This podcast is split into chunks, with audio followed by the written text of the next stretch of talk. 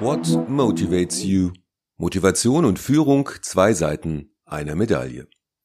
In unserem P1 Quarterly, der Führungspodcast, erhalten Sie Impulse zu Fragen, die Sie als Führungskraft bewegen. Lassen Sie sich inspirieren und weiten Sie den Blick auf Ihre Führungsarbeit. Thema dieser Ausgabe Motivation und Führung, zwei Seiten einer Medaille. Dem Thema Motivation begegnet unser Berater Henrik Esper immer dann, wenn er mit Führungskräften über ihre Arbeit spricht. Schließlich hat Führung einen enormen Einfluss auf Motivation. In unserem Quarterly plädiert Henrik Esper dafür, endlich in der Praxis das umzusetzen, was wir theoretisch längst wissen. Neue Formen der Arbeit und Führung machen es dringend erforderlich. Am Mikrofon für Process One Andy Wilkins.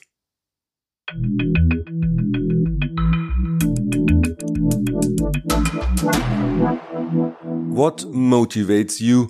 Motivation und Führung zwei Seiten einer Medaille. Warum tun Menschen, was sie tun?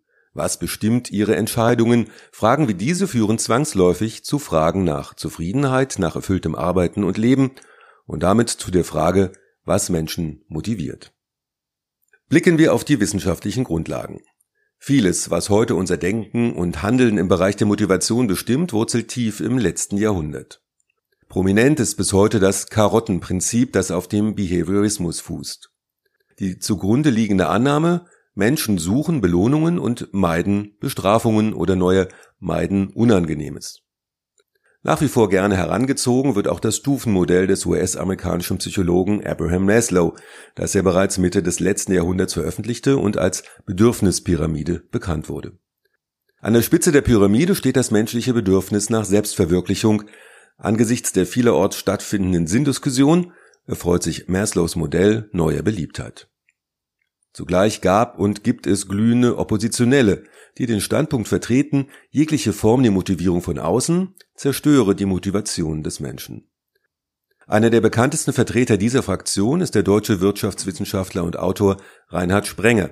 Schon früh forderten er und Gleichgesinnte, alle leistungsabhängigen Variablen in der Vergütung menschlicher Arbeit abzuschaffen. Insgesamt bietet sich dem Interessierten also ein weites, bisweilen auch unübersichtliches Feld aus Theorien, Ansätzen und dahinterliegenden Menschenbildern. Zugleich lässt sich ein erstaunliches Missverhältnis zwischen wissenschaftlichen Erkenntnissen und unternehmerischer Praxis beobachten. Dabei ist es keinesfalls immer so, dass das nötige Wissen fehlt. Vielmehr handeln Unternehmen und Führungskräfte wieder besseres Wissen. Häufig setzen sie unbewusst die Routinen und Führungsprozesse der Vergangenheit fort und nicht selten sind sie überaus erstaunt, wenn ihnen bewusst wird, dass sie das tun.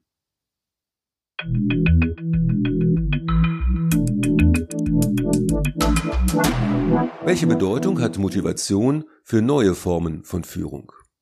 In vielen Unternehmen wird aktuell mit neuen Spielarten von Führung und Steuerung experimentiert. Führung wird facettenreicher. Es wird ausprobiert, beobachtet, weiterentwickelt, verworfen, das Rad zurückgedreht und dergleichen mehr. All dies stets mit dem Ziel, die wachsenden Anforderungen an Führung abzubilden.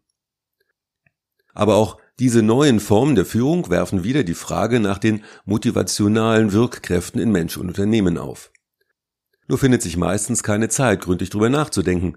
Das jedoch wäre dringend notwendig. Zum Beispiel wird es in einem Unternehmen, in dem das Karottenprinzip vorherrscht, kaum gelingen, mehr Selbstverantwortung und Empowerment einzuführen. Führung und die Praxis der Motivation sind also zwei Seiten einer Medaille. Wo sich Führungskonzepte verändern, braucht es auch ein erweitertes Verständnis von Motivation.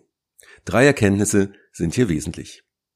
Erkenntnis Nummer eins: Die Entdeckung der intrinsischen Motivation. Menschen sind auch ohne Belohnung und Strafe motiviert. In der Mitte des letzten Jahrhunderts führte Harry F. Harlow Professor für Psychologie an der Universität Wisconsin, eine Reihe von Experimenten mit Rhesusaffen durch. Seine Erkenntnisse hätten unser Verständnis von Motivation fundamental verändern können, de facto taten sie es aber nicht. Harlow gab den Affen ein Rätselspielzeug und beobachtete, dass sie versuchten, eine Lösung zu finden, obwohl sie nicht dafür belohnt wurden. Ja, es ging noch weiter. Selbst nachdem die Affen die knifflige Aufgabe gelöst hatten, beschäftigten sie sich weiter damit. Sie probierten den Lösungsweg immer wieder und kamen dadurch immer schneller ans Ziel, all das ohne jeglichen äußeren Anreiz. Damit war Harlow der Erste, der erkannte und wissenschaftlich belegen konnte, dass Primaten über einen inneren Antrieb verfügen, der durch die Tätigkeit selbst ausgelöst und verstärkt wird. Bis dahin folgte die angewandte Wissenschaft der Auffassung, Menschen ließen sich nur durch Belohnung und Bestrafung motivieren. Harlow machte deutlich, dass das damalige Verständnis menschlichen Verhaltens unvollkommen und unangemessen war. Seine Beobachtungen lieferten die Grundlage für das, was wir heute im Rahmen intrinsischer Motivation diskutieren. Doch obwohl Harlows Erkenntnisse in der Wissenschaft auf großes Interesse stießen, blieben sie für die Praxis nahezu bedeutungslos. Erkenntnis Nummer zwei Äußere Anreize verhindern Motivation. 20 Jahre später, 1969, nahm der Psychologieprofessor Edward Deasy die Forschungen Harlows wieder auf. Seine Forschungsobjekte waren jedoch nicht Rhesusaffen, sondern Studenten, und an ihnen sah Deasy die Erkenntnisse von Harlow bestätigt. So beobachtete er, dass allein die Herausforderungen, die eine Aufgabe mit sich bringt, Menschen zu motivieren vermögen. Intrinsische Motivation ist folglich zu verstehen als ein zutiefst menschliches Streben nach neuen Erfahrungen, nach forschendem Lernen und Erweiterung der eigenen Fähigkeiten. DC fand aber noch etwas äußerst Bedeutsames heraus, nämlich, dass intrinsische Motivation in sich zusammenfällt, sobald sie von außen, also extrinsisch, belohnt wird. Wer intrinsische Motivation fördern will, sollte daher von jeglicher Form der Incentivierung absehen. Die Erkenntnisse von Harlow und DC bestätigt auch Theresa Amabile. Sie arbeitet als Professorin an der Harvard Business School und gilt als eine der führenden Forscherinnen auf dem Gebiet der Kreativität und der unternehmerischen Innovation. Amabile hat herausgefunden, dass Vergütungen von dem intrinsischen Motivationssystem bestenfalls nachträglich toleriert werden, sich ansonsten aber eher kontraproduktiv auswirken. Erkenntnis Nummer drei keine Innovation ohne intrinsische Motivation. Auf die intrinsische Motivation sind wir jedoch immer dann angewiesen, wenn es darum geht, neue Lösungen zu entdecken. Das heißt bei Tätigkeiten, die von kreativen, empathischen, intuitiven, nicht digitalisierbaren Fähigkeiten und mentalen Prozessen abhängen. Emerbele bezeichnet diese Tätigkeiten als heuristisch. Diese unterscheidet sie von den Tätigkeiten, die sie algorithmisch nennt, bei diesem algorithmischen Tun sind der Lösungsweg, der Prozess und das zu erreichende Ziel bereits vorher bekannt. Hier sprechen wir von Arbeiten, die sich im Zuge der digitalen Transformation zunehmend automatisieren lassen. Dagegen ermöglichen die heuristischen Tätigkeiten der menschlichen Spezies je nach Branche und Geschäftsmodell einen Wettbewerbsvorteil gegenüber den Entwicklungen im Bereich der künstlichen Intelligenz. Unternehmen, die zukunftsfähig bleiben oder werden wollen, sind mithin fundamental auf den Forscher- und Entdeckergeist der intrinsischen Motivation angewiesen. Wie wir nun aber wissen, wirken sich Belohnungen, Zielvereinbarungen, Prämien und dergleichen verheerend auf diesen Teil der Motivation aus. Zugleich arbeiten jedoch noch immer sehr viele Unternehmen genau mit derartigen Motivationssystemen. Das können wir uns an dieser Stelle gerne nochmal bewusst machen.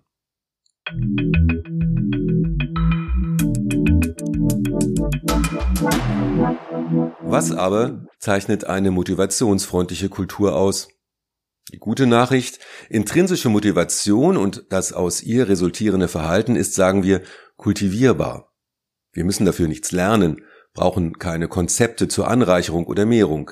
Intrinsische Motivation ist eine erneuerbare Energie, die unter geeigneten Bedingungen freigesetzt wird. Der amerikanische Autor Daniel H. Pink bezieht sich auf die Erkenntnisse, von denen wir zuvor gesprochen haben und beschreibt drei Faktoren, aus denen intrinsische Motivation erwächst. Erstens, intrinsische Motivation erwächst aus Autonomie. Menschen werden mit der Standardeinstellung geboren, autonom und selbstgesteuert zu handeln. Wir wollen entscheiden, was wir tun, wann wir es tun, mit wem wir es tun. Und ebenso wollen wir frei entscheiden, welche Methode, welches Vorgehen oder welche Technik wir dafür nutzen. Zweitens, intrinsische Motivation erwächst aus Können oder Meisterschaft. Pink spricht von Mastery. Lernen, Fortschritte machen, kompetenter werden, etwas gut beherrschen, immer besser zu können, all dies zu wollen entfacht intrinsische Motivation. Dazu gehört die Einsicht, dass die eigenen Fähigkeiten unbegrenzt veränderbar sind wirkliche Mastery jedoch nie ganz erreicht werden kann. Eine Einsicht, die ebenso frustrierend wie motivierend wirkt. Drittens, intrinsische Motivation erwächst aus Purpose, also Sinn. Gemeint ist hier das Bedürfnis, einen Beitrag zu leisten, an etwas teilzuhaben, das größer ist als wir selbst. Lesen Sie zum Thema Sinn auch die Printausgabe unseres Quarterly. Sie finden sie auf unserer Website processone.de.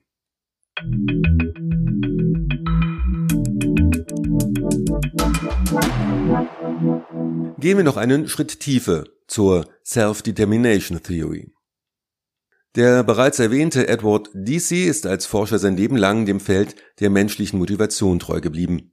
Gemeinsam mit seinem Kollegen Richard M. Ryan hat er im Laufe der Jahre die sogenannte Self-Determination Theory entwickelt. Diese untermauert nicht nur die Aussagen von Daniel Pink, sondern geht noch viel tiefer. Denn sie beschreibt Autonomie, Kompetenz und Bezogenheit bzw. Verbundenheit als psychologische Grundbedürfnisse.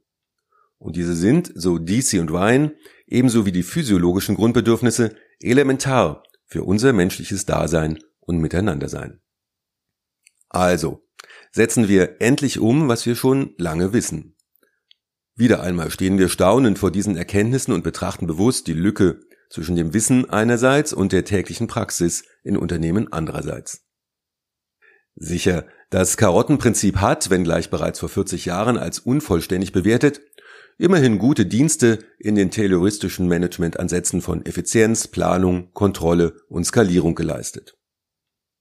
Die wirtschaftlichen und gesellschaftlichen Rahmenbedingungen und die sich verändernde Natur der Arbeit jedoch fordern ein Umdenken und entsprechendes Handeln. Ansätze wie die beschriebenen betrachten wir dafür als hilfreich. Für den heutigen und künftigen wirtschaftlichen und gesellschaftlichen Fortschritt brauchen wir mehr und mehr davon. Zugleich fragen wir uns, was braucht es noch?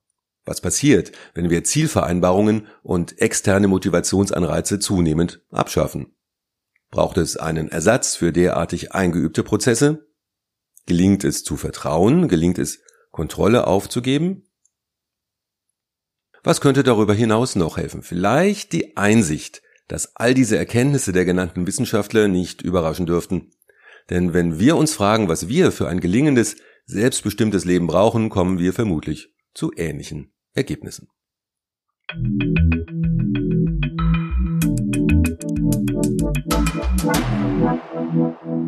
Sie hörten P1 Quarterly, der Führungspodcast von Process One, diesmal zum Thema Motivation und Führung, zusammengestellt von unserem Berater Henrik Esper. Weitere Informationen und Impulse finden Sie auf unserer Website processone.de.